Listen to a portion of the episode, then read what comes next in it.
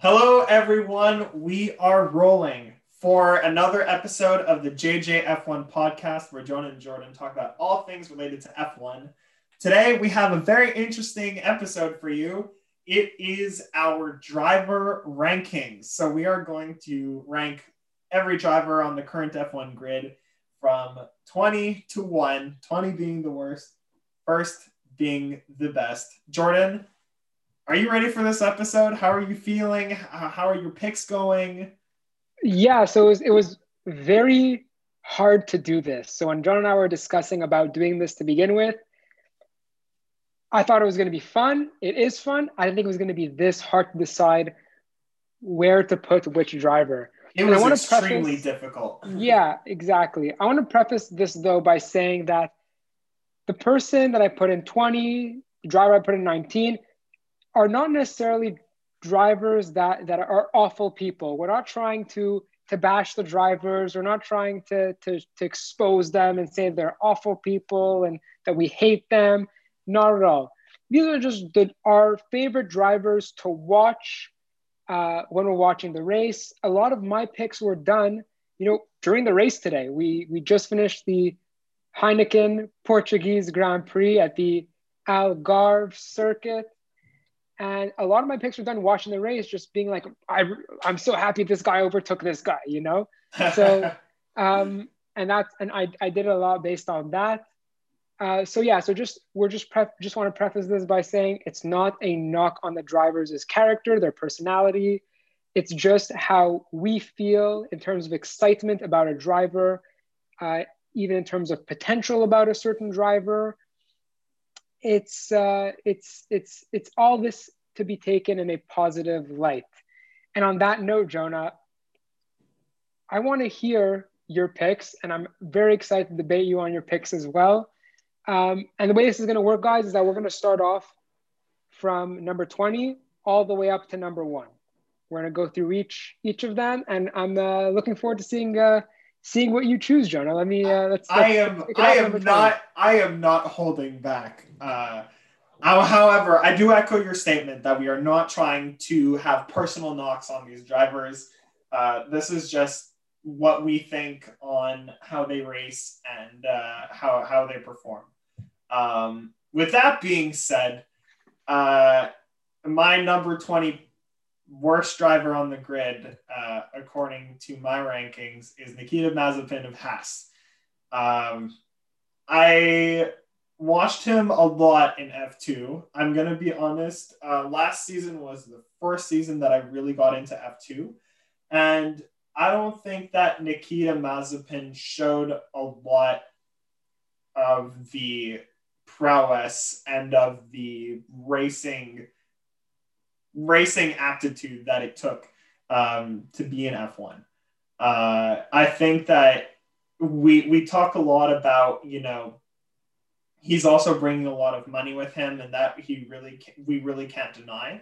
But I think that in terms of his pure talent, um, there were a lot of great drivers on the F2 grid this year uh, and last year, and I think that uh, a bunch of them could have been more deserving of a seat than Nikita Mazepin just on the way that he races. I think that, I mean, especially in the last race of F2, I was watching uh, in Sakhir where Nikita Mazepin almost brake checked someone on the opening straight of Bahrain.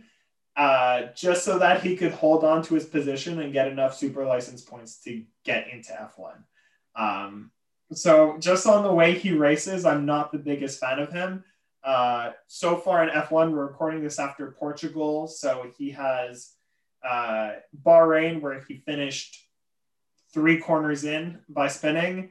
Um, definitely not a great start. In Imola, he finished near the back of the pack, and this port in Portugal, he was I somewhere around a minute off Mick Schumacher, his teammate. So for all those reasons, uh, Nikita Mazepin is number 20 for me. So I look, I, I unfortunately have Nikita Mazepin also at the number 20 spot as well. And I actually have not gotten into F2 like you did last year. I've only really gotten into it this year. Uh, and but I, I did go and watch the highlights of the feature races of the sprint races to get myself acquainted with the likes of Yuki Tsunoda, the like you know Mazepin. I even went as far back to watch Lando Norris in F2, George Russell in F2. That season was incredible.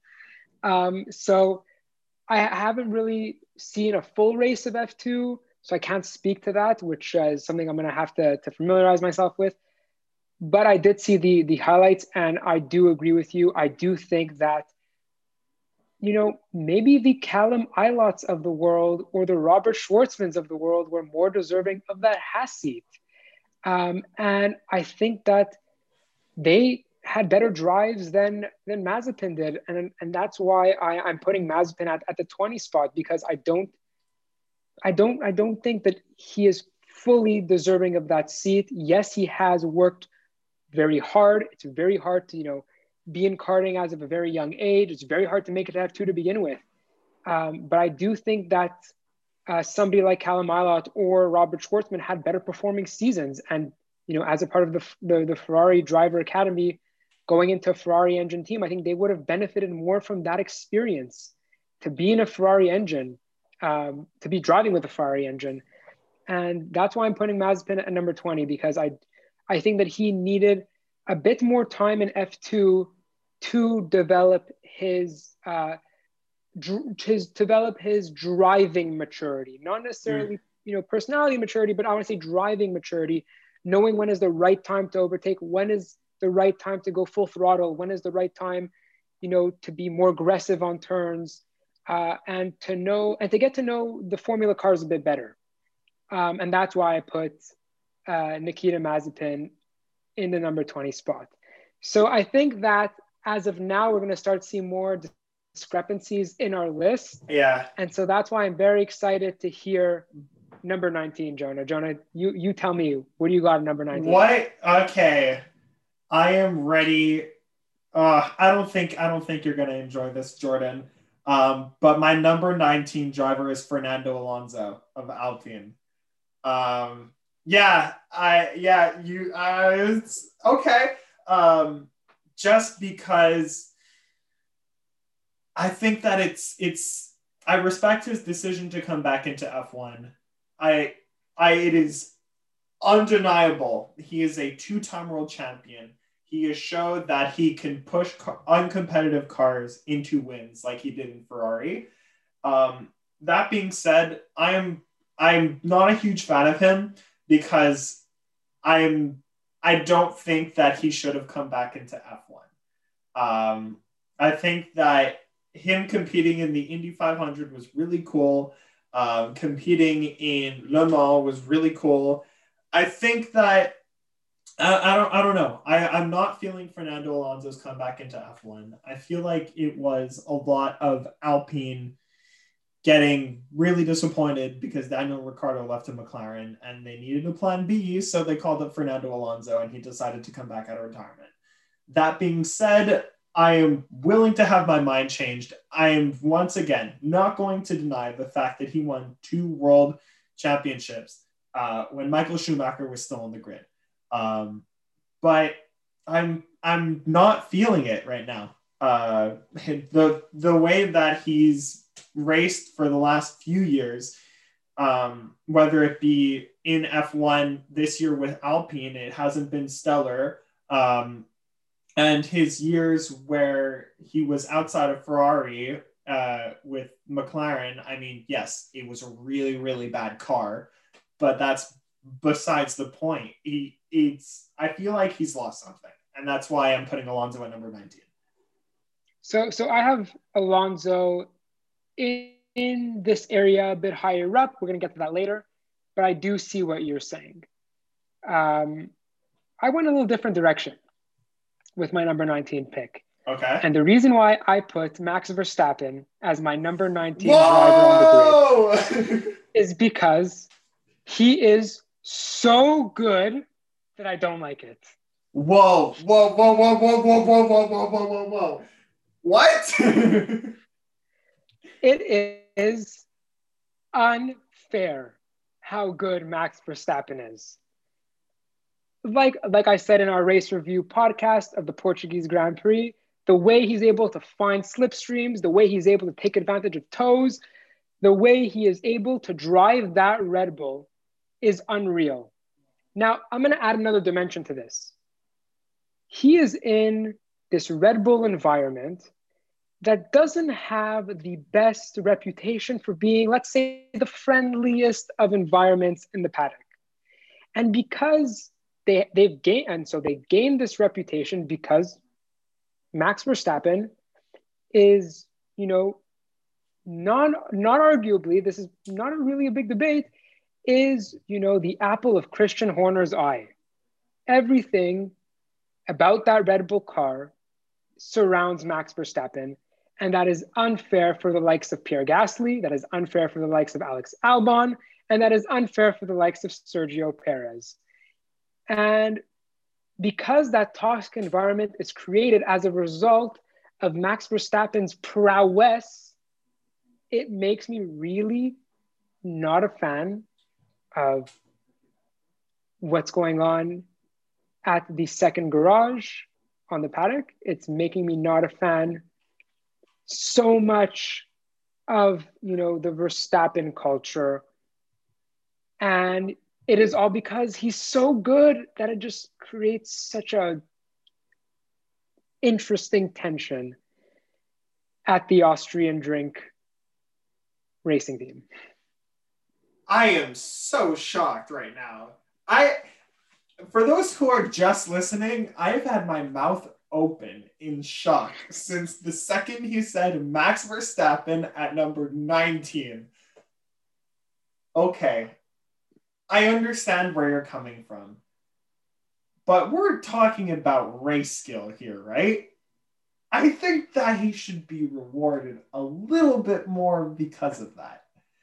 Um, so, yes, we are talking about race skill, but I also like to include a bit of culture. Yeah. A bit I of mean, mm. what I've seen behind the scenes. I watch a lot of like, you know, McLaren All Access. I watch, you know, the AlphaTauri's All Access version they have on YouTube.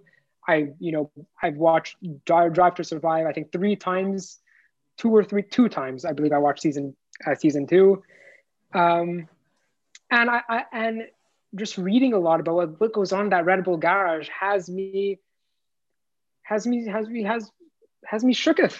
Mm. It has me shooketh. Look. So yes, if we're if we're doing this list purely off racing skill, given his age, I'd put him at number one.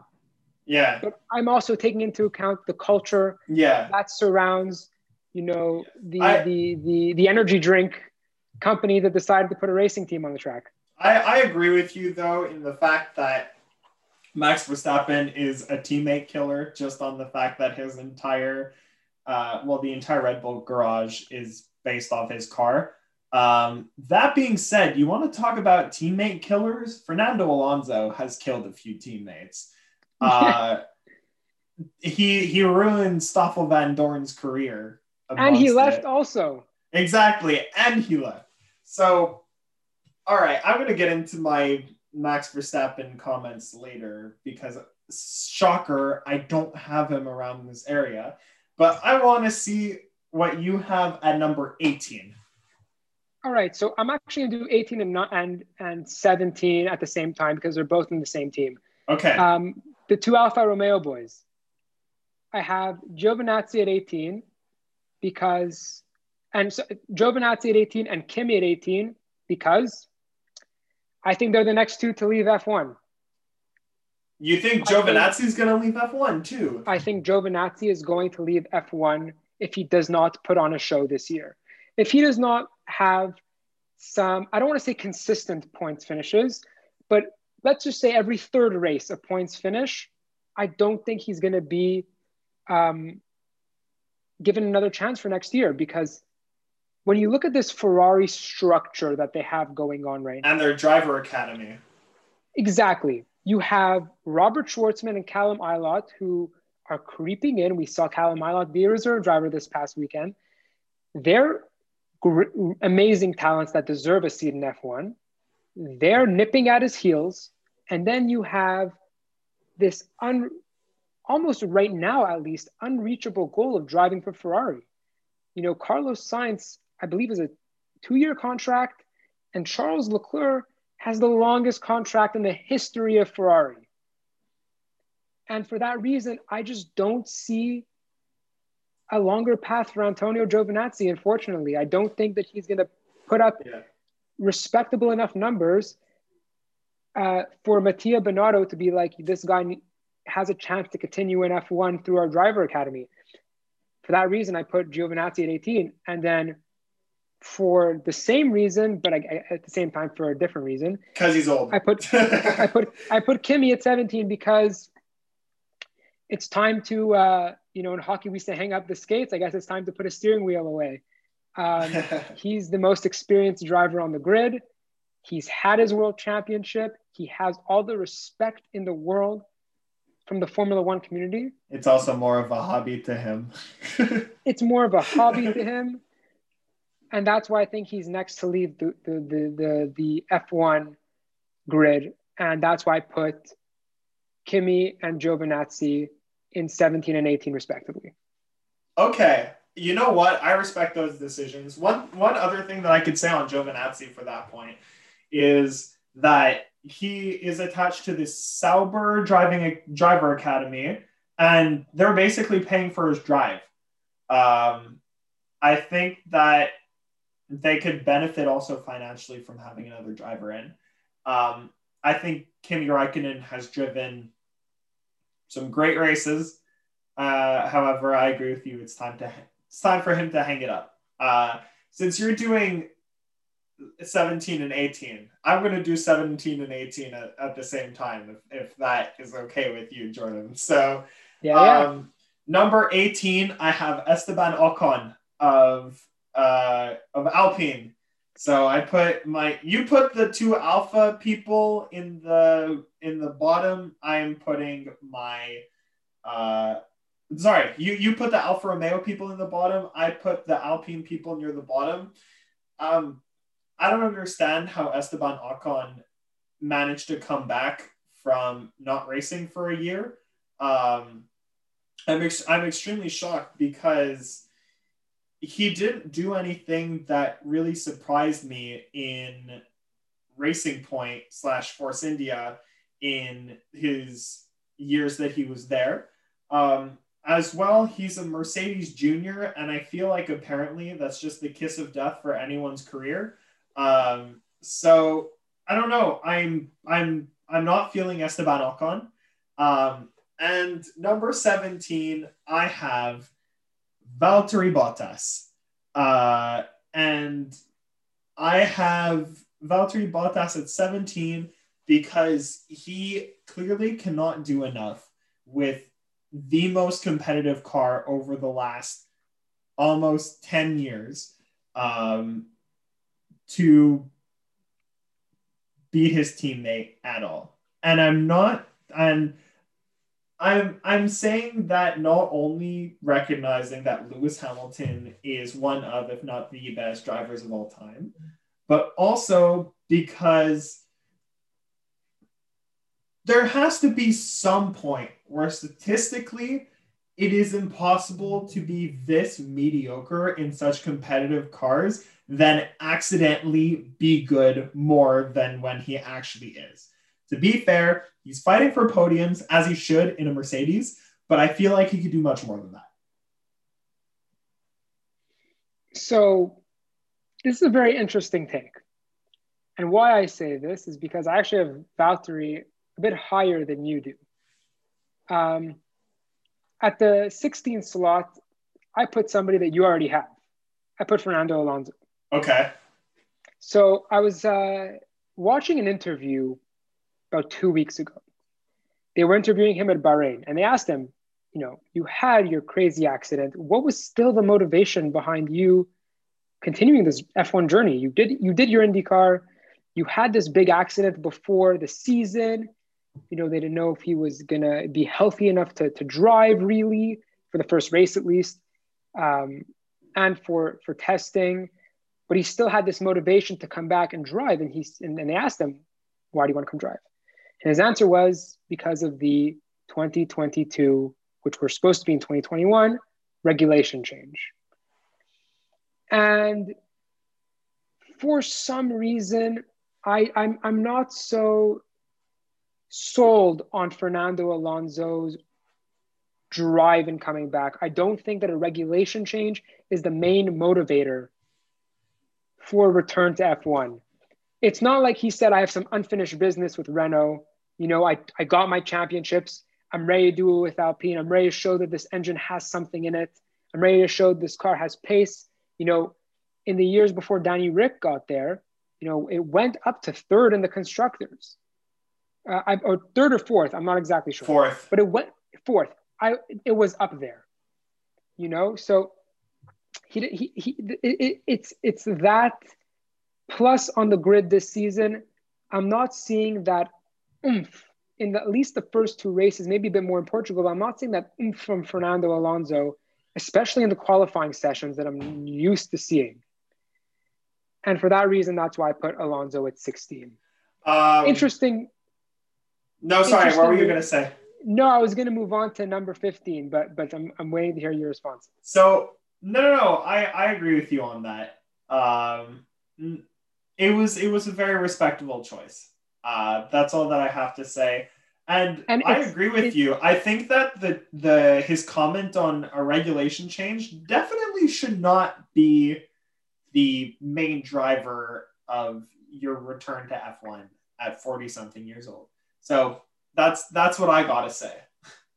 Yeah, look, it's not to, to knock on his views or, or, or, or the way he thinks. It's just that because that's his motivation, I don't see that translating to optimal performance on the racetrack. And that's simply why I put Alonso at 16. Um, and yeah, Jonah, let's move on to number 15. We're getting higher up the well, grid. Well, We're I getting need to out do, of Q3. I need to do my 16 first. uh, right, you're 16. Sorry. Yeah, my, who'd, you put, who'd you put at 16? Uh, I'm. I feel so bad for doing this. Honestly, everything between 16 and 4 could be interchangeable in my in my rankings. But number 16, I have Nicholas Latifi of Williams. And I think that he just in in his junior career, he has no he had no championships to his name um, in any point of his junior career. The closest that he came was being runner up in F2. Um, the runner up in F2 last year currently has a reserve spot, and number three in, in F2 has a drive for AlphaTauri. Um, but they they showed they showed their major talent in their junior careers before that. Nicholas Latifi, on the other hand, his best finish in a in a championship was second, and I I think that his year last year showed that maybe picking him wasn't the best idea yet. If you let him in F2 for one more year, he probably could have won uh, just because he had more experience um, in that car. However, I I think that Williams were really cap strapped, and the money that uh, Nicholas Latifi brings definitely help them stay afloat. Um, I don't think though that his racing in his previous career, uh, junior career, and his current F1 career um, are enough that the money that he brings justifies um, bringing him in too early. And this is probably going to be extremely hypocritical for the, another person that I have on this list. Mm, so, yeah, I think I know what you're you're referencing. I actually put Latifi a little bit higher, um, be, and I'm gonna I'm gonna say say why later on. But to touch your point, there's a lot of controversy in F1 about pay drivers. It is a massive controversy, and if you guys would like us to cover it more in depth, I'd gladly do that because it's actually one of my favorite topics to talk about um, because of the controversy around it. So, just to echo your point, when we're talking about him getting the drive last year in 2020, I actually really wanted them to keep the drive, keep the seat for Robert Kubica. And why I say that is because Claire Williams was on the record when she's saying that she originally gave the seat to Robert because she really wanted to understand what was fundamentally wrong with the car. They had a horrendous season with Sergei Sirotkin and Lance Stroll. And she wanted to know what was wrong with the car. And there was nobody better to do that than the experienced driver that Robert Kubica is. And in that season with George Russell and Robert as their lineup, they didn't make crazy amounts of progress. So I didn't see a reason why they shouldn't have kept the drive for Robert. He also brought in sponsorship money. Orlen, the sponsor Orlen, followed him as a reserve driver to Alfa Romeo. Maybe not as much as Nicholas Latifi did, but he still had some money attached to him. Um, so, look, that being said, I understand why you have him there. I'll, I'll, I'll, add my little snippet as to why I have him a little higher on the grid uh, in my in my uh, in my pick, but very interesting pick. Who's who's your number fifteen? So I have a very controversial one at fifteen. You oh. were you were Hey, excuse were, me, you, you want to talk about controversial? You just put Max Verstappen as number so, 19. yeah, I was going to say, you had your jaw dropped at Max Verstappen at 19. I have Daniel Ricciardo at 15. You know what? I am not as shocked. I think Daniel Ricciardo has bounced around way too much. And for that reason, I think it, it has impacted his driving ability. I think, you know, he wanted a change when leaving Red Bull, went to Renault, didn't get what he expected in the two short years that he was there, was very upset and not upset, but dissatisfied after one year. He, he signed on the dotted line with McLaren after one year being with Renault, not, not having achieved the podium. Um, and then went to McLaren. Who knows if that was the right move? Only time will tell. But just the fact that he was willing to jump ship a year after his like a year into his stint with Renault to McLaren because they had the one year that was better. I think that that in itself impacted his his his not only his his motivation but his his driving sense in a certain way because when you j- jump from team to team they were talking about it this weekend in the pre-race uh, with uh, will buxton you have to unlearn and relearn so many new things because every team steering wheel has so many different uh, buttons, so many different aspects of the car that you have to relearn every single time you join a new team. And so, because he's relearning and learning all these new things, it's really impacting the way he drives the car. And that's why I put him at 15 because if he continues to, to, to jump and go to a different team or or who knows. I think that just that's just gonna you know he had an impressive drive today, but I think that in the long run that doesn't do him any favors. Um, interesting choice. I disagree, but I will explain why I disagree later. Um, I I I understand where you're coming from though, where he's jumped ship a lot, um, and his McLaren move hasn't been too rewarding yet, but I'm intrigued to see how the rest of this season goes. Um, with that being and, said, and I do want to say, just to add to this, uh, part of Daniel Ricciardo on my end, in terms of um, character and personality, I, I know we're not supposed to talk about this just in general, but I love his sense of humor. I think he's one of the funniest guys on the paddock. I love just watching interviews with him. I love watching you know, any all access, you know, scenes of McLaren I get to see. I love it. I love seeing him in Netflix. I love it. I think it's hilarious. And I just, I love the energy he brings to F1. Yeah, he's he's a great guy. Yeah, let's yes, let's fantastic. Um, okay, so number fifteen, I have Antonio Giovinazzi. Um, you talked a lot. You talked about him earlier. Um, I'm not going to say a lot more. Just that he doesn't wow me. Um, I don't think he's put enough good drives in in that Alfa Romeo, especially where now the Alfa Romeo could genuinely fight for points uh, on a mostly regular basis. Um, even when the Alfa Romeo car wasn't that good, I feel like he he didn't do a lot to wow me in the opportunities that he had, um, except for maybe in Turkey where he qualified P9. Uh, otherwise, it, he he doesn't wow me as a driver. Um, so so that's why I have Giovinazzi at number fifteen. So um, like like I mentioned, I have him uh, earlier in, in in my grid. Here's where I put Nicholas Latifi. I put him, I think, two slots higher than you did, solely for the fact that he's Canadian. Uh, I'm not going to hide it. Uh, I, I, I like to support the Canadian drivers. So this is number also, 14, right? This is number 14, okay. essentially. I like to support the Canadian drivers. I also am a really big fan of the Williams team in general. Um, I think the Williams team is a historic team on the on the grid. Um, I love the fact that they named their cars the FW for Frank Williams. Um, there's just a, a sense of, of, of, of, class when you think of the Williams name, and I love hearing it.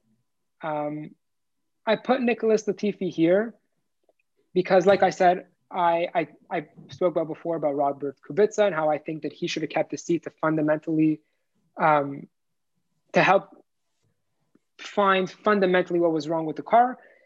But I also put him here because I also think he's, you know, he might be soon to leave F1. Jonah and I have spoken about this before this podcast was even an idea of how Williams has, you know, a great uh, system in that they have two really good reserve drivers right now in Jamie Chadwick and Roy Nissany. And for whoever knows me, knows this about me, know Jonah definitely knows this about me. I'm a big fan of Roy Nissany. He's not accomplished much. However, he can be competitive in F1, showed by his laps he does in the Williams car during those tests. He brings a lot of sponsorship money uh, with Sylvan Adams backing him. I think he could be a replacement to uh, to Nicholas Latifi if Nicholas Latifi does not put up the numbers yeah. that justify the money he brings. Uh, I think that I I agree with you on that. I think that it'll also be impressive to see an Israeli driver in F1 because I think the last person to do that was his father. Uh, not 100% certain, but yeah. So you have Nicholas Latifi at number 14. Um, I'm going to do 14 and 13, one after the other, because it, it'll make sense. You'll, you'll understand why. Number 14, I have Yuki Tsunoda. And I am not saying this because I don't like Yuki Tsunoda a I saw him race last year near the end of the season in F2 and he drove like a man on a mission. Uh, I I I knew that Yuki Tsunoda was the real deal when Helmut Marko and Christian Horner actually stayed for F2 races. And that doesn't happen too often. Um, that being said, I think that he has room to improve, and that's why he's this low. Um, we're still we're at number 14. So I think that he's definitely an up and comer. However, I think that right now where he stands, um, he I mean he did well in Bahrain, but I think that there's still room to improve for him in F1. Uh, and that's why I have him at number 14. Number 13 uh, is someone that beat Tsunoda in F2. I have Mick Schumacher. Um, Mick Schumacher, I think he's going to take more time than Tsunoda. However, I think that in terms of talent, Mick Schumacher is better than Tsunoda. Um, I just the way that he manages to push the most out of that car compared to his teammate, where at the end of Portugal, uh, Nikita Mazepin was a minute down from Mick Schumacher, and they have equal machinery, and they're both awful cars. He manages to do a lot with what he's given. However, it's uh, throughout the different series that he's participated in, he's taken a lot of time uh, to develop and take his talents to the next level um, in that series. And that is why I think that he has more potential. That's why I have him at number 13. So I'm very happy that you brought up these two drivers because coincidentally, I have them in the same order at 13 and 12, which is what's coming up. Okay. Now Who's let me touch on 14? Yuki. Wait, Uh, no. Latifi. Oh, yeah, sorry. Yes, yes, yes. Right. So let me touch on Yuki Tsunoda. Yuki Tsunoda is a monster. And I mean that in a good way because he's an excellent driver. However, I also think that there are its negatives. We saw in, you know, the opening lap of qualifying, his preparation lap that he, you know, went a little bit too aggressive, hit the back of his car, and he didn't show up for qualifying that day. We saw the day later in Imola that when there was the restart, he skidded and spun, and that really ruined his race. And I mentioned those two moments because Yuki Tsunoda has a lot of aggression when he drives. He drives, like you said, like a man on a mission. He is. He hungry. also swears like a man on a mission. But yes, we spoke about that uh, in our private conversations. But he is a hungry Japanese driver. He is so hungry, and I can't wait to see him in a couple of years' time when he has developed, you know, that sort of critical thinking of when to be that aggressive Yuki that we love to see and a little bit more reserved, which allows him to make less mistakes. And so that aggression, you know, is to his detriment because it leaves more room for error. And that's why I put him at number 13. He is the real deal. And he is full of skill. He just needs to know when to harness the skill and he needs to know the appropriate times to use the full force of his skill. Now, Mick Schumacher, I put him at number 12. And I'm excited to hear your, your 13 and 12 as well, but I'm just going to touch on Mick Schumacher. Thir- 13 is Schumacher. Right, but I'm excited to hear your 12. Um, but we just spoke about Schumacher, and I like Schumacher. A, he has the Schumacher name. You know, I like his number, how, you know, he interpreted it as 47 for Michael, which I think is great. Uh, I really hope Michael is getting all the rest he needs and he's, you know, getting healthy. And, and I wish his family all, all, all the best. In terms of racing skill, I watched those F2 highlights. Mick Schumacher is, he has a touch of his father in him. And it's beautiful to see. It's beautiful to see what this man could do once he fully understands a Formula One car. The reason why I put him uh, down in this list is because, you know, last year we heard rumors of Alfa Romeo. You know, he could have done another year in F2 to really develop and maybe go into a better Haas car. Uh, Schu- Schu- Schumacher wasn't allowed to go back into F2 because he won. So, scratch that. This is I have to knowledge. I apologize. But the point is that he has lots of skill. And the reason why I put him down here is because, you know, compared to the drivers, it's not as developed yet. But he does have a bright future ahead of him, and I'm excited to see it. Uh, okay. 12. You're not you're not going to enjoy this. Personally, I feel bad doing this, but I'm going to stick by my word. Number 12 is Lando Norris. Um yeah. Yeah, yeah, yeah. I know you you you're probably to get slightly mad at me, but here's why. Um the man has proved his worth. However, I feel like he I feel like there there's some sort of consistency that's missing from him at some points. Um, that doesn't mean that I don't like him. Uh, I think that he has definitely shown his worth this season by being third in the constructors. Uh, sorry, third in the drivers' championship. Um, so far, so far. However, I feel like there's there's something in him where if something goes wrong, he will not be happy about it and it'll screw up his entire race rather than keeping his head down and pushing through. Um, yeah, I I don't know. I'm not a huge fan of. Uh, I mean, I like Lando Norris, but I think that he's this low on the list also because he's taken advantage of a great car that was given to him since he was in his rookie season. And if he works harder to just keep that that focus in focus for in the case that anything bad happens, he could definitely be higher up on this list. But that is why I have Lando Norris at 12. So I'm going to touch on Lando Norris later because I have him higher up. Not so higher up, but I have him higher up. I love Lando. I think Lando's a fantastic guy. I watch his Twitch streams, you know, from time to time. Not all the time, from time to time. I think he's a great guy. Um, and I, I think Lando's a great personality to have on the F1 grid. So yeah, I don't personality think wise. He should, look, in terms of driving ability, I don't think he should be this low. I really don't. I think that yes, he is, was basically born into F1 with a car that was able to put some good performances on.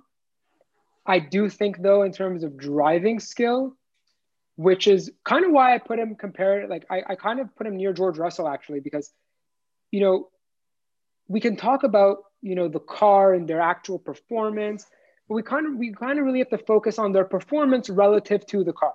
Correct. Um, and so I put Lando a little higher up because I think that in terms of pure driving skill, he's the real deal. Yeah. Okay. I respect your decision.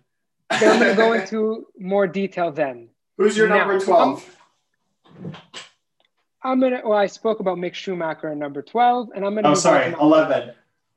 And I'm gonna preface this by saying that no one will like my number eleven, and no one will uh, really understand fully because I only understand it.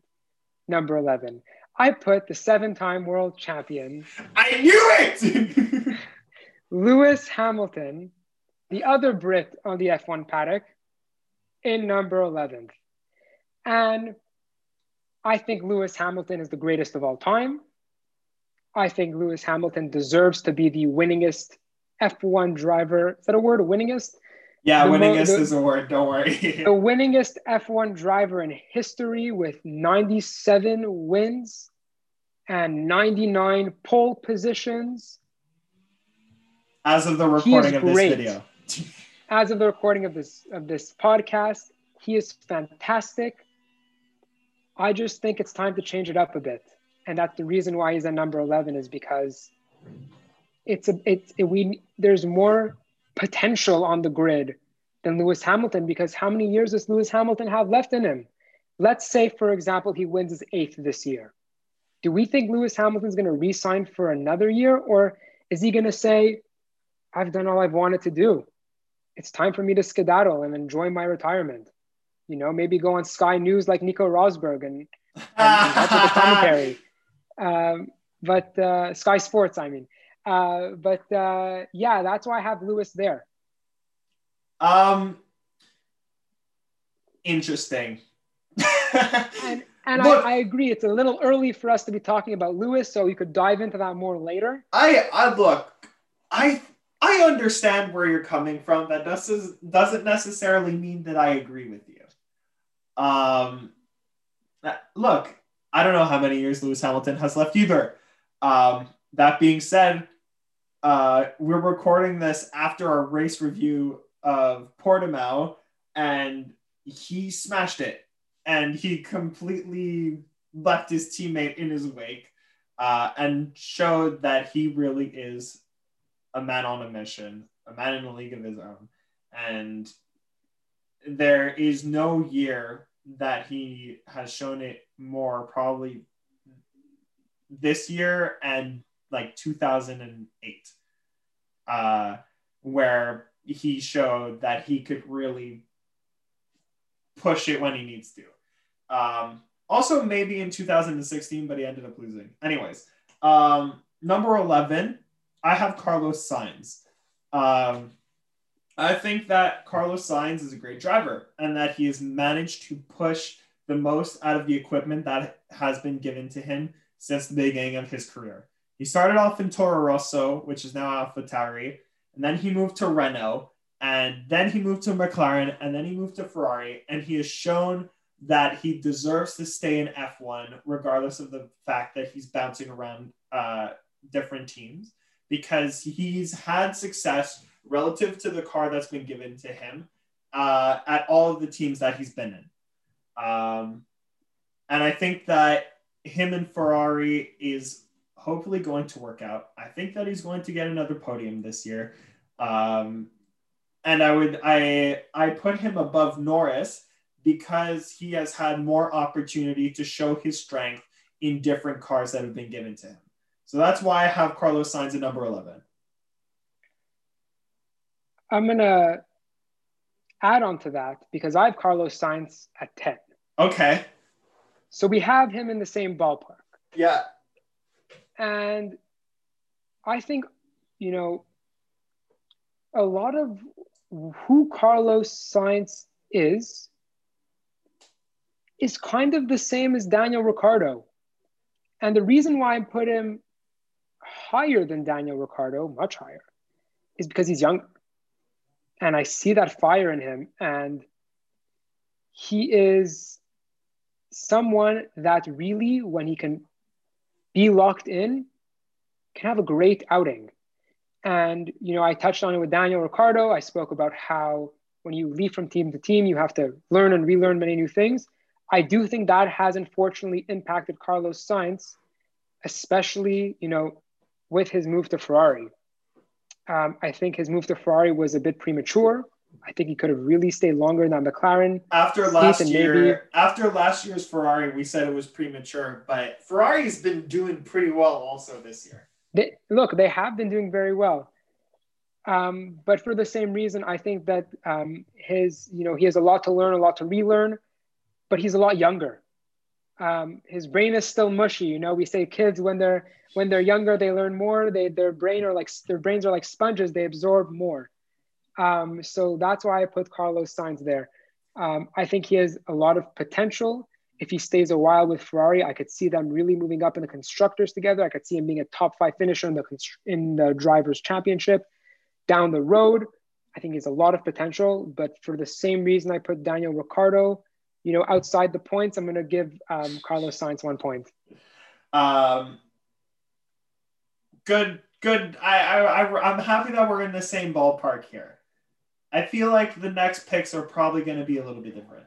Um, but that being said, I'm going to go through 10 and 9 so that you go through 9 after. Um, number 10, I have Pierre Gasly. Um, yeah, didn't see that coming, did you? Uh, I did not. I really did not, and I'm I'm very surprised. I'm actually very surprised. I'm I'm curious to see why you're surprised before I give my opinion. Um, look, I, I'll I'll give a nice preview. I have Gasly a lot higher up. Okay, all right, that makes sense. Um, but Pierre Gasly, um, he has really shown that he could when when the car is suited to him that he can push the limits of that car because Toro Rosso, AlphaTauri, whatever you want to call them, has been in the lower midfield since they started, and you had Pierre Gasly manage to win in a car that had no right to be on the top step of the podium, let alone a podium in most cases to begin with.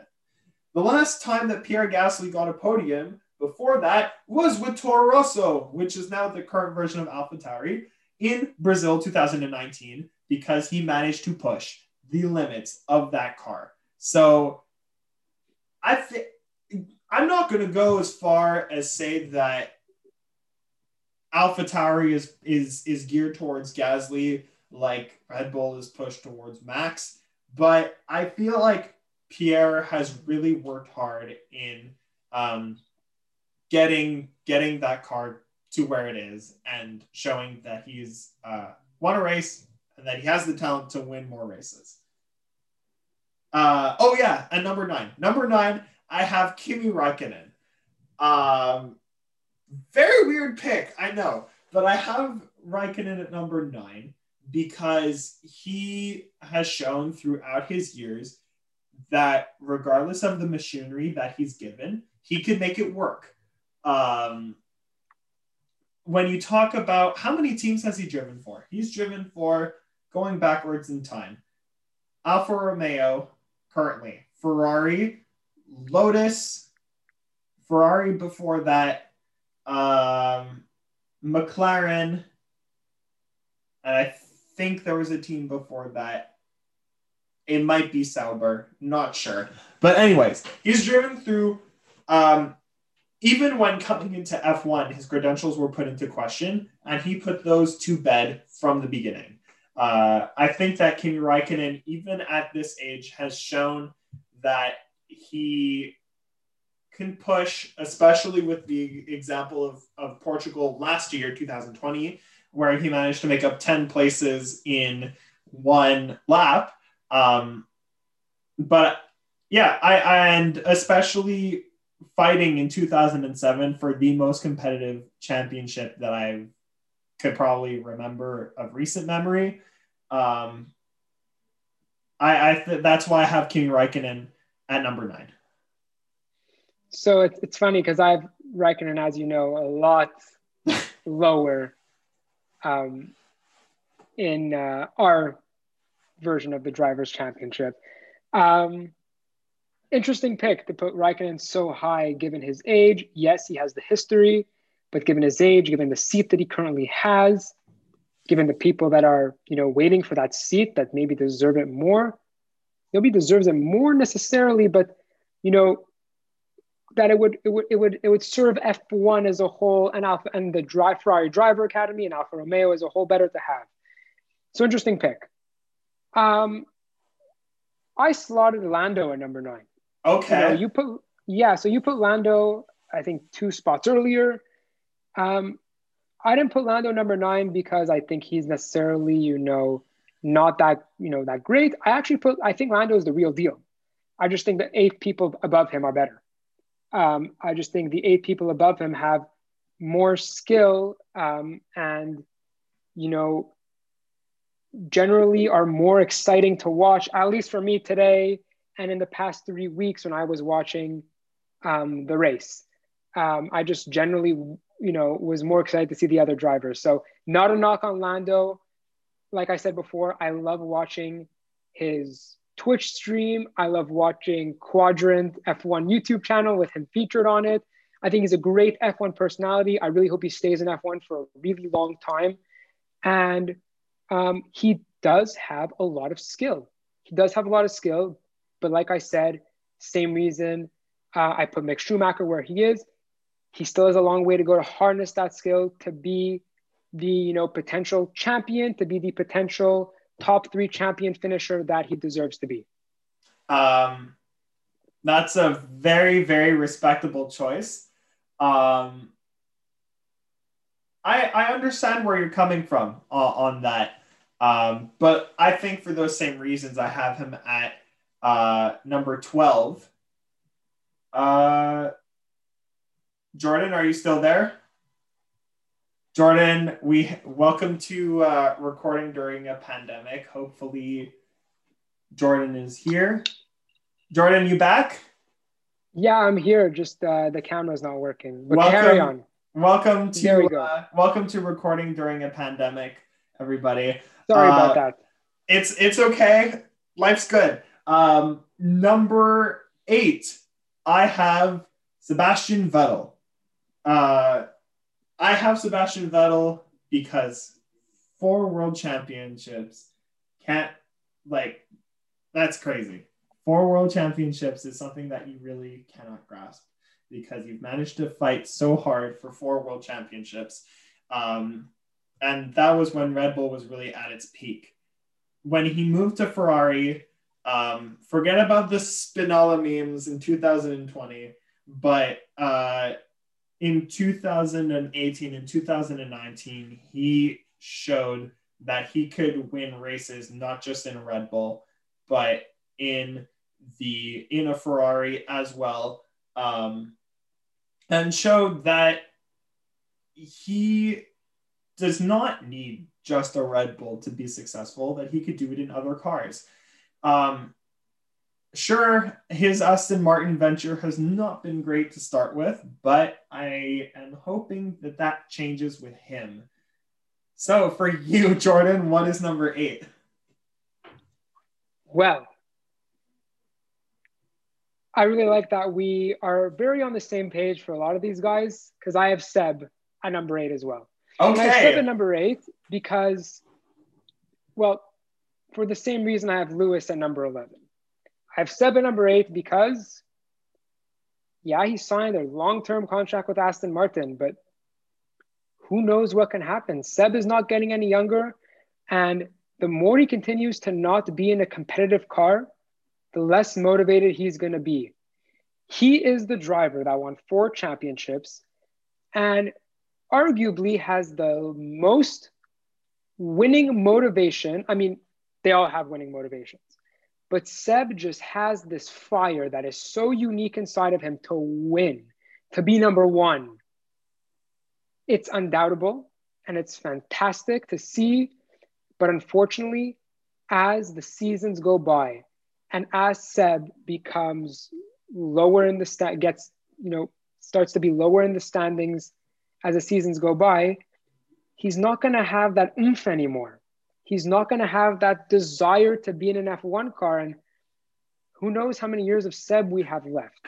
He can pull, easily yeah. pull an Alonso, where he's given a terrible car like a McLaren. And because of, of that reason, he decides to leave because he doesn't see a point in it anymore. And that's why I have Seb at number eight. Um, he has a lot of skill. I just don't know how much skill is left in the tank. That's that's what I'm scared about too about Vettel is how many years how many years does he have left? I mean, hopefully that they're good years with Aston Martin because we like that team very much. And um, with that being said, though, what is your number seven? We're getting we're getting towards the end here. So yeah, and so as we get towards the end, you know, the listeners and viewers are are in their head being like, who didn't they mention yet? Who didn't Jordan mention yet? Who didn't Jordan mention yet? And I don't think this is somebody that uh, I think this is someone that people want us that the listeners want us to me- mention later on in the, in in in our list, maybe in the top five. But I put Sergio Perez at number seven. Ooh, okay. Yeah, like Lando Norris, the only reason I put Sergio Perez at number seven is not because necessarily a bad driver. We saw today with his tire management skills. I've spoken so highly about his Sakhir Grand Prix triumph that I can rewatch over and over again. But I think that these six people above him are just so much better. And I think that these six people above him have a great story to them. I think the culture around these six other people are great. Not to say that it's bad around Sergio. Sergio has come from Mexico. He eh, has a great story to tell. And I love hearing his perseverance. I love hearing about his dedication to the sport to be the driver to run the most races and not win. To me, that's remarkable. That's why I have him in the top 10. And that's why he's a number seven. Uh, I'm going to counterpoint you on that when I end up talking about Sergio Perez, but I'm not going to talk about him now. At number seven, I am going to talk about George Russell. Um, I think that this is where Russell belongs because especially last year, I don't know how he managed to push that Williams, let alone out of last place, but into Q2 in qualifying. Um, we all know that that was a bad car. It was a very bad car last year. And they managed to push that that car. Well, George Russell managed to push that car consistently punching above its weight and you cannot deny there is major talent there.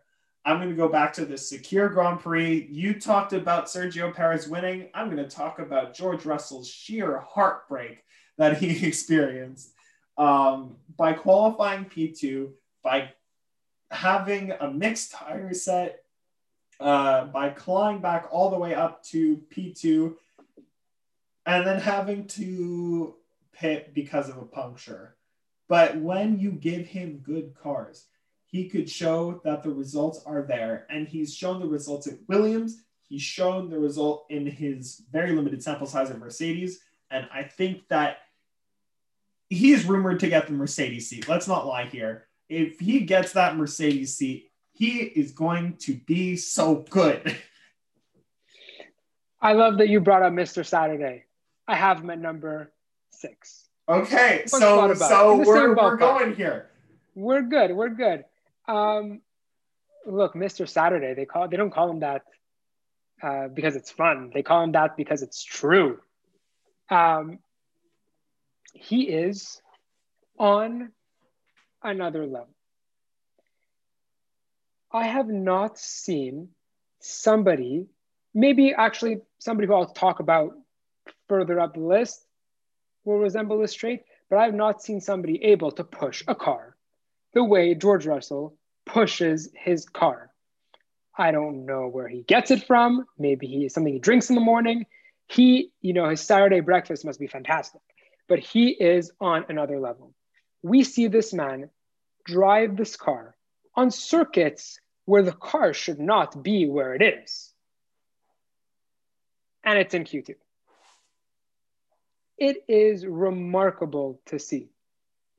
Um, you touched on the fact that he might get the Mercedes seat next year, and I love this debate because you know from a small sample size at Mercedes, we've seen you know what that extra confidence boost can do to George Russell. The second he has that you know you know tap on the shoulder from Toto Wolff saying, "You got this," George Russell's another human being. I agree. You know, and we saw last year the Sakhir Grand Prix. I want to touch on the numerous times he was in you know, P10, P11, P12, Mugello, Imola. You know, he's just able to take this car that Claire Williams has said multiple times there's something fundamentally wrong with the car and is able to make it somewhat competitive. And I'm going to leave it at that because I don't think any other driver on the grid could do that. Okay, so at number six, I have Daniel Ricciardo um, because he showed in a Red Bull that he could win races and win the craziest races. Um, regardless of the situation that happens, Daniel Ricciardo will always make and will always find an opportunity to push through. Um, I think that regardless of the car that he's in, uh, he has maximized it, notably with Renault, where he managed to score a podium in a car that, once again, probably shouldn't be on the podium. Um, but yeah, that's that's why I think uh, Daniel Ricciardo is at number six. You touched you touched a lot about his personality. I think that he's a great guy. But uh, yeah, that's uh, that's where I have Daniel Ricciardo, number six. Yeah, so I love how we are starting to have drivers that I ranked, you know, outside the top 10 showing up in your top 10 and, you know, showing up 10 places above where I put them, which is very interesting uh, to see. Um, and yeah, I explained why I have Daniel Ricciardo so low.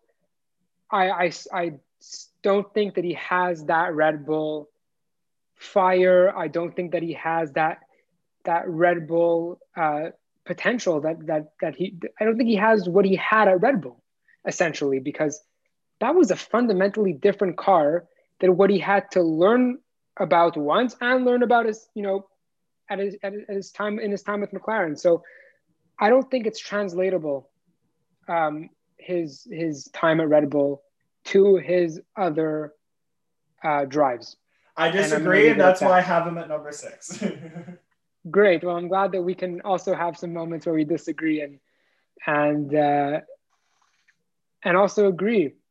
But now we're gonna have another moment where we disagree, because you've already mentioned Valtteri Bottas a while ago. Uh, I yeah, very very long time ago. yeah, and now I'm gonna mention him. We're gonna talk about him again, because I think that Valtteri Bottas has the potential to be somebody that we've never seen before.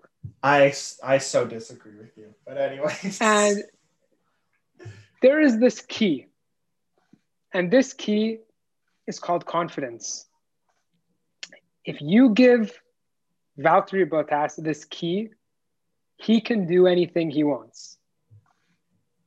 Now, we saw today at the Portuguese Grand Prix him being in pole, you know, dominating the first couple of laps and, you know, choking, as you like to say, um, the pole position and eventually getting uh, knocked down to P3.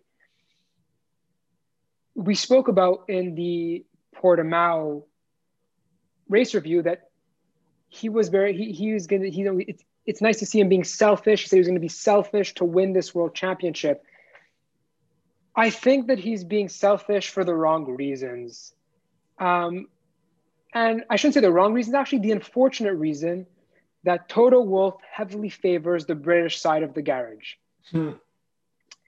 And because, you know, Valtteri is somebody who's very emotional, especially when he drives, he sees what's going on, he's not blind to it, and is affected by it. And he's not affected by it, you know, out in the outside, he's affected by it in the inside. And it, and it really reflects in his driving. Um, I think that he's a great driver.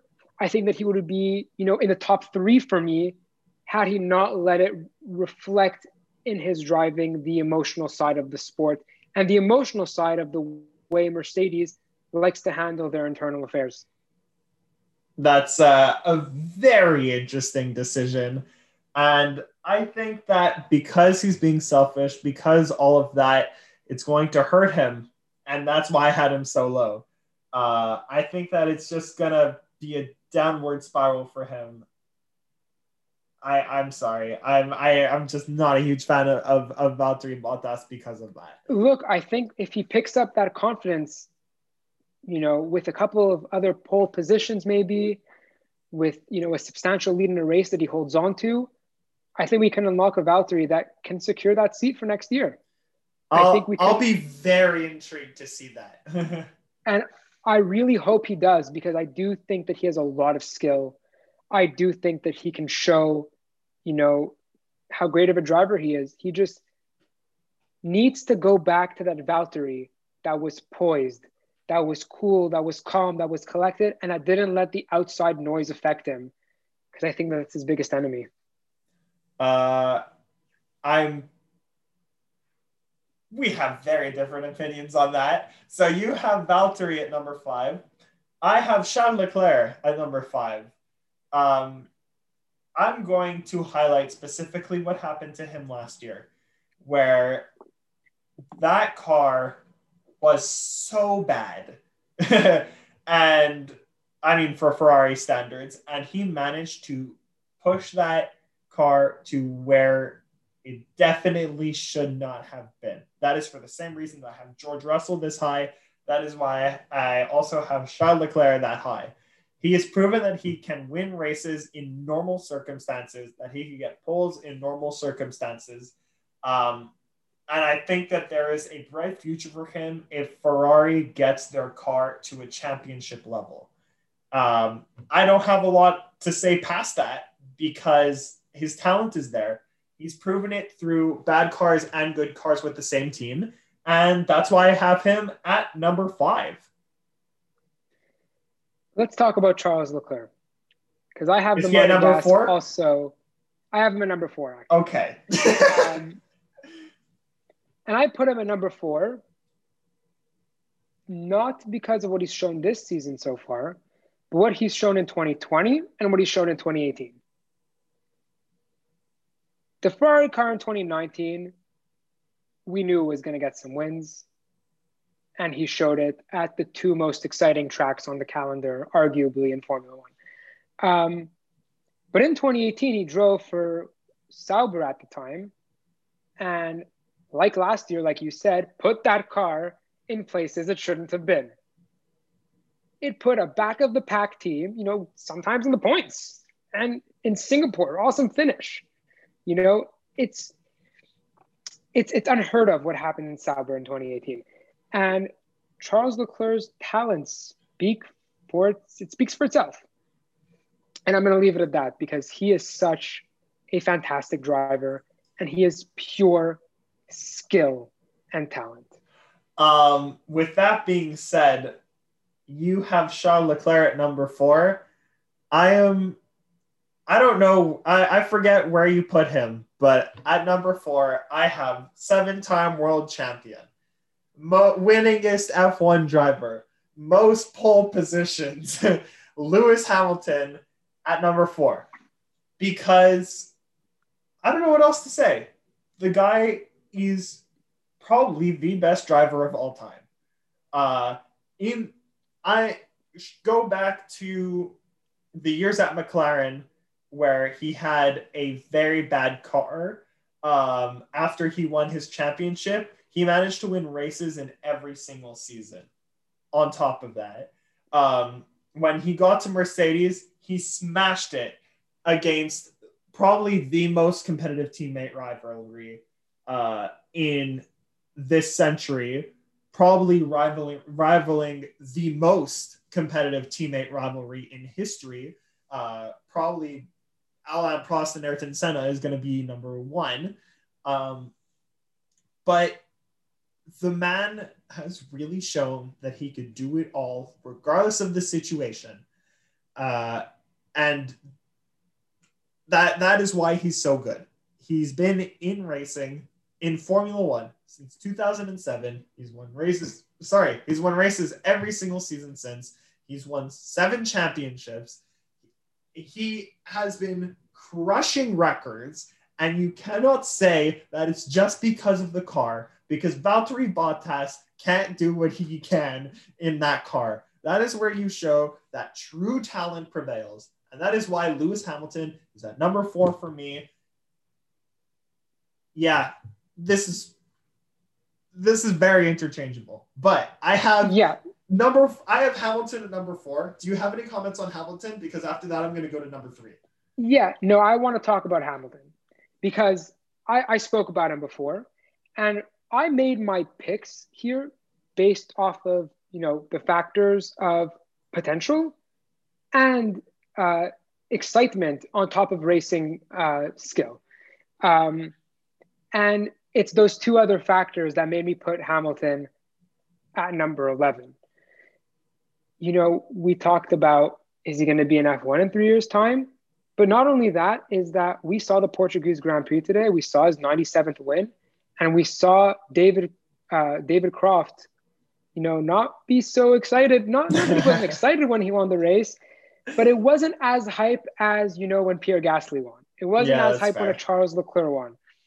And so I might sound, you know, you know, spoiled when I say this, but I'm kind of tired of seeing the same thing. I'm kind of tired of seeing, uh, you know, Hamilton win weekend after weekend. I think that in terms of potential of the sport, I don't think it's you know necessarily so healthy for Hamilton to be winning week in and week out.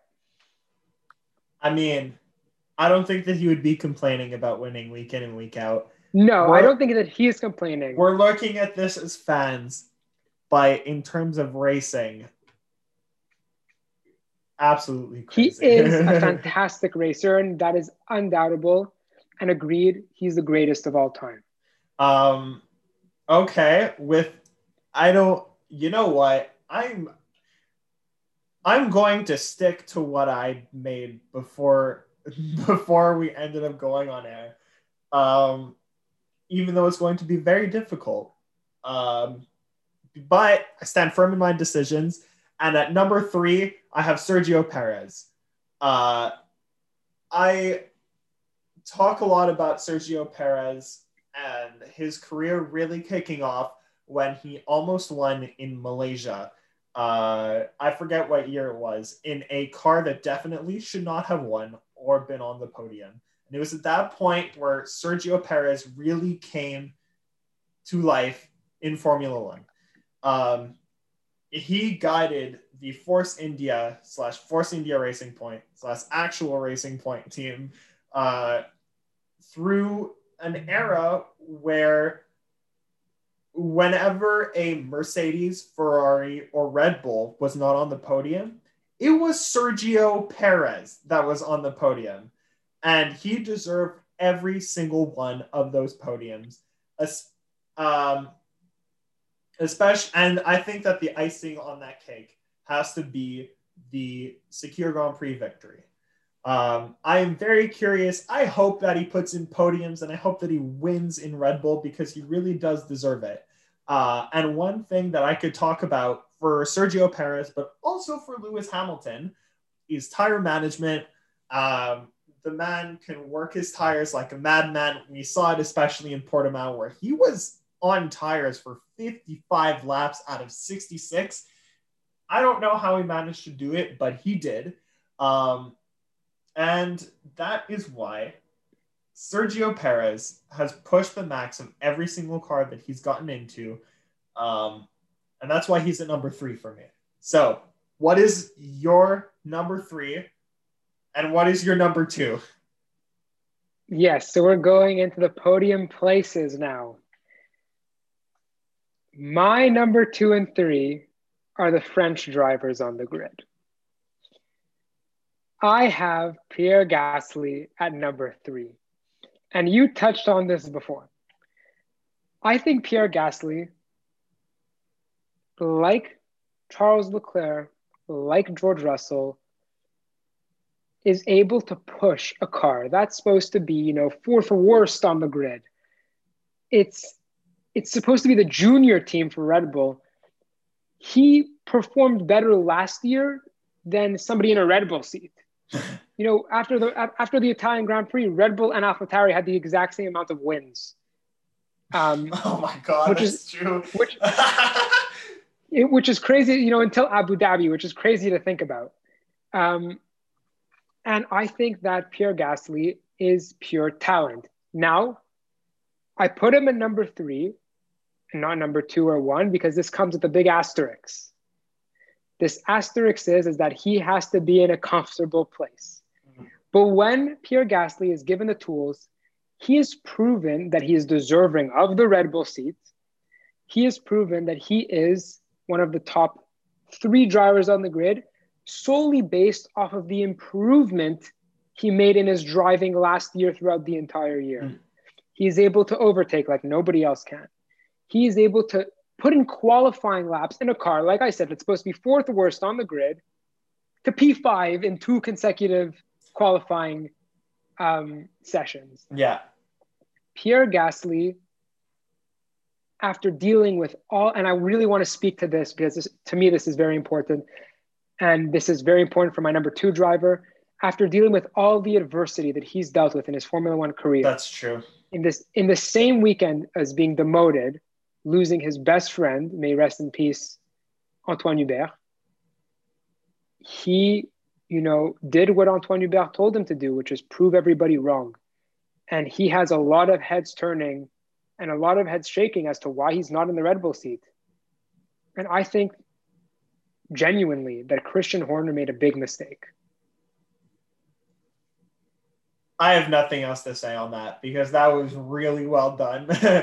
I think that you could speak more to Pierre Gasly than uh, than I can, but just he. You, you, but you talk a lot about being in a comfortable place, and I think that that's where we separate each other. That's why I have him.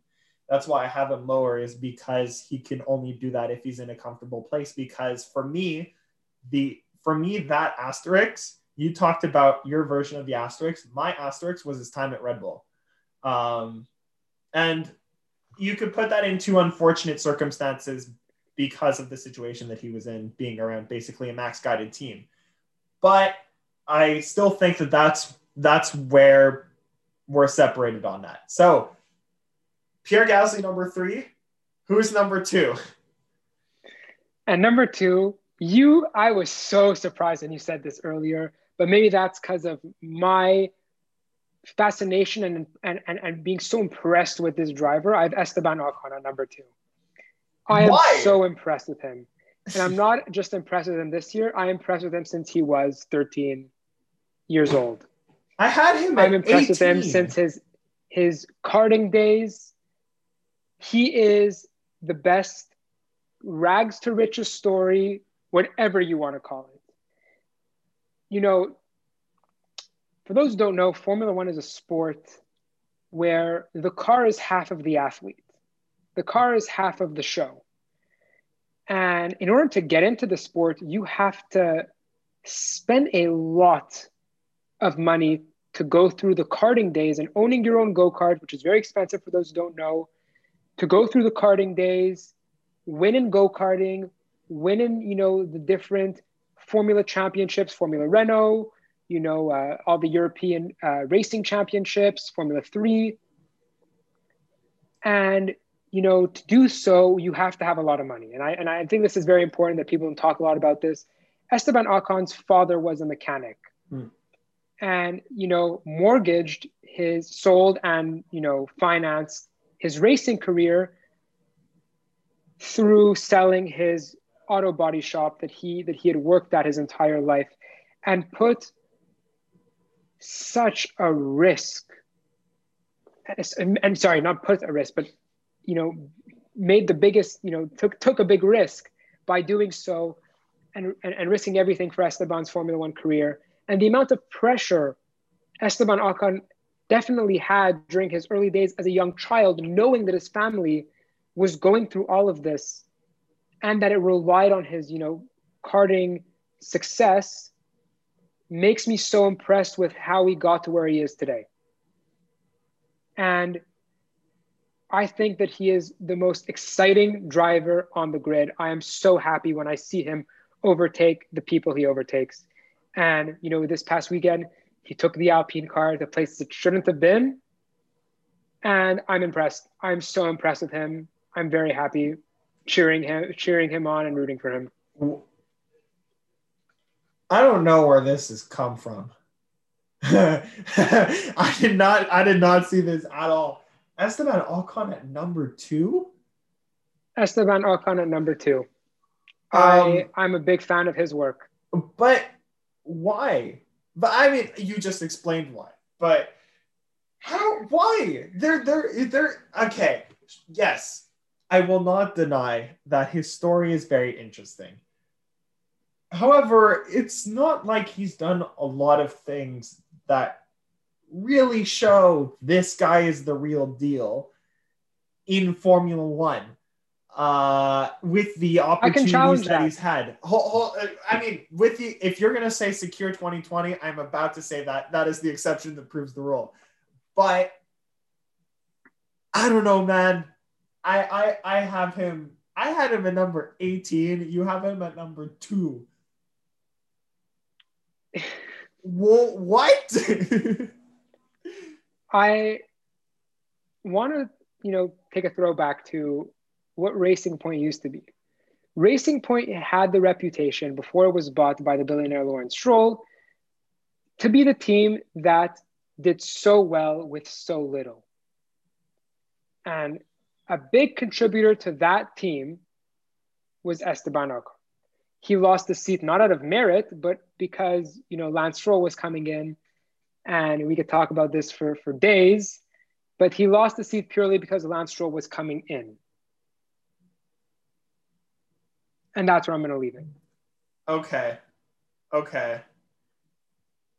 I mean, I I understand a little bit more, but I'm still very very confused. Uh, but I respect your decision. I respect your decision because this is what debate is, and we're we did tw- we went from twentieth until number two, and number one is my, my number one favorite driver. Well, you didn't say your number two. Oh, that's true. I didn't say number two. And given you who you didn't say yet, your number two is my number, maybe number 19? Uh, yeah, I think so. Number two, I have Max Verstappen. um, I thank you for catching me on that because I definitely would have forgotten. Um, it's very late. We've recorded. Uh, this is a long podcast. Congratulations. Um, number two, I have Max Verstappen because you want to talk about Lewis Hamilton being in a league of his own. Max Verstappen is really in a league of his own. Um, I think that he could definitely be the next Lewis Hamilton. And this season could really be an indicator of that. Um, I, one one story that I heard about Max was that his father, when when he was go karting, his father put Max out on slick tires in the rain that shows that the man has acquired a talent to deal with any condition, any circuit, at any point in time. Um, his career really took off when he ended up winning on his Red Bull debut in Spain in 2016. And from there, I think that he keeps getting better. Um, we talk about Valtteri Bottas being being selfish in one way. I think of Max Verstappen being selfish in a way that will really help him. Um, and that is why he this is he has so much room to grow already. He's been in F1 since he was, I think, 16 or 17 years old. And I don't, he's been in F1 for like six years already. I don't know. And he's only 23. Imagine what the future holds if Lewis Hamilton has won seven championships at the end of at the age of 35. Max Verstappen is 23. Sebastian Vettel won his first championship at 23. I think that was the same case for Lewis Hamilton. I am ready for Max Verstappen to win a championship. And he will be the beacon of light that this sport needs. And I think that he's going to take over the light that Lewis Hamilton has uh, as being the face of the sport. And that's why I have now him at number two. Now, I don't have Verstappen at number 19, not because of what you just said, because I see him also as being a future world champion. But the reason why I have him at number 19 is how he gets there, how he gets to that world championship. Um, By destroying everything in his path. exactly. And I don't think okay. that's necessarily the, the, the most, you know, exciting, um, best way to get there uh, by creating this environment in the Red Bull garage that really doesn't doesn't doesn't foster growth for anybody else. It's really you know talk about selfishness, you know selfishness really in a negative way that's really just amplified by the environment around him. That you know, for me personally, doesn't get me really going when watching a race. When I see him, you know, overtaking, when I see him putting on a, a performance, I'm like, wow, this guy is so good. It's almost unfair and just, just put on just put on the Supermax soundtrack and you will understand. yeah. So look, we have him in opposite spots, but maybe for the same reason. Yeah, I think so. And there's only one driver left to talk about. We and both have him at number driver, one. And we both have him at number one. I guess technically, you know, if you exempt Lance our real number ones would be Ocon and Max, respectively, which is actually funny because there's two different types of drivers, and very interesting that we had that debate. Um, number one. But yes, my favorite Formula One driver to watch, the driver that I think has the most potential, and the driver that I think is the most underrated on the grid. I agree with you. Is Lance Stroll, Lance Strulovitch, you know, the boy from Montreal, Quebec, Canada. I swear hometown. we're not fanboys, everybody. Yeah, maybe. um, yeah, so I have him there because I think that mainly he's the most underrated driver on the grid. This is a Formula 3 champion we're talking about. And the year that he got into Formula 1 was a very controversial year. It was kind of the introduction of pay drivers in Formula 1 where his father, the billionaire Lawrence Stroll, the big bad wolf, uh, put a hefty investment into the Williams F1 team to secure a spot for his son, which is, you know, the introduction of paid drivers, as I just said. So that was very controversial because people were like, oh, yo, he hasn't, he hasn't been to F2. He has no business in F1.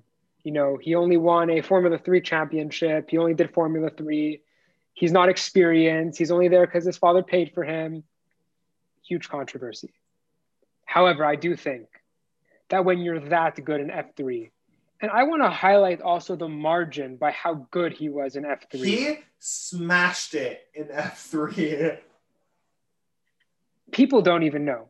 He smashed it. Not only did he smash it, but he beat, I don't remember, but current Formula One drivers that are, are, are currently on the grid. I think Latifi was there. George Russell was um, there. George Russell was there.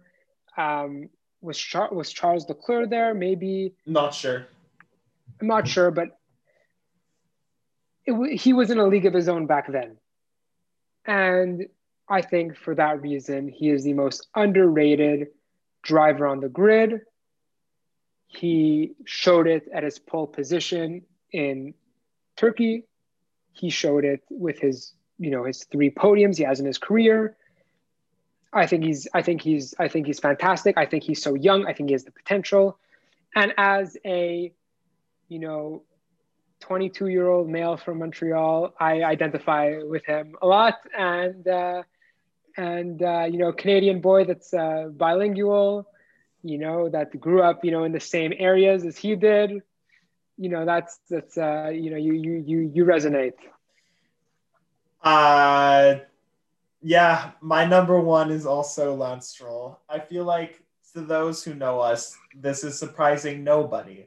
Uh, but I want to touch on another point that you mentioned. Well, first off, he smashed it in F3. I watched some great race highlights from when he raced in F3. Um, let's not forget that he is the youngest rookie to be on the podium in F1 history uh, in the race in Baku in 2017, where he showed from the beginning that he deserved to be in F1. Um, from there, uh, right now, this has been his opportunity to shine uh, with a teammate that is doing worse than he is right now in equal machinery. That he really is, he has enough talent to be a number one driver in F1. Uh, on top of that, um, he's proven that he is the master of difficult conditions, uh, most notably by getting a pole in Turkey, by qualifying P2 in Monza, uh, by uh, and on top of that, showing that in, in difficult race conditions that he could pull off podiums in Sakhir and in Monza. And I think that the talent is undeniable. He really gets a lot of hate that is undeserved, and he is really the most underrated driver on the grid. Uh, and Canadian pride, Montreal pride. He is also my number one driver on the grid. So we did it. We went through 20 to 1. How do you feel, Jordan? I feel like this is a really I, long podcast. We're gonna look back and see how long this is and say, yeah, this is this is very long. yeah, this is this one's a long one, but we this is a special occasion. Um, looking back, you know, I, I see that, uh, I, and I knew this while I was doing my picks. A lot of them were based off of their stories. I'm a guy that really likes to cheer for the underdog. I'm a guy that likes to cheer for the, the, the, one that nobody expected to win, which is why I'm so fascinated by Sergio Perez's win and Sakhir, which is why I love seeing, you know, Esteban Ocon do really, really well. Um, I'm the guy that likes to cheer for the underdog, the guy that's unexpected. And that's a lot, a lot of the reasons why I have, you know, a lot of these drivers that Jonah put very low on his list for me, very high. That's why I have Valtteri at number five, because – nobody really expects him to do much, but I think that he has a whole potential that needs to be unlocked even at his age. Um, and yeah, Esteban Ocon, man, number two and number eighteen. Max Verstappen, Max Verstappen, number two and number nineteen. Yeah, this we had a fun. lot of similar ones though. You know, Seb was in the same ballpark. George Russell was in the same yeah. ballpark. Latifi, Tsunoda was in the same ballpark. So we've had some similar ones. But look, thanks eh, whoever listened to this point. We thank you for listening. We thank you for watching. We had a I, I had a very good time recording this. I had a great time. I had a fantastic time, and uh, next one won't be as long, and I'm looking forward to it. all right. Uh, that's all that I have also. Uh, thanks for listening to this episode. Don't forget to like our Facebook page, tell your friends, follow our Instagram page at JGF1 Podcast, and we will see you for the next episode. Thank you. See ya.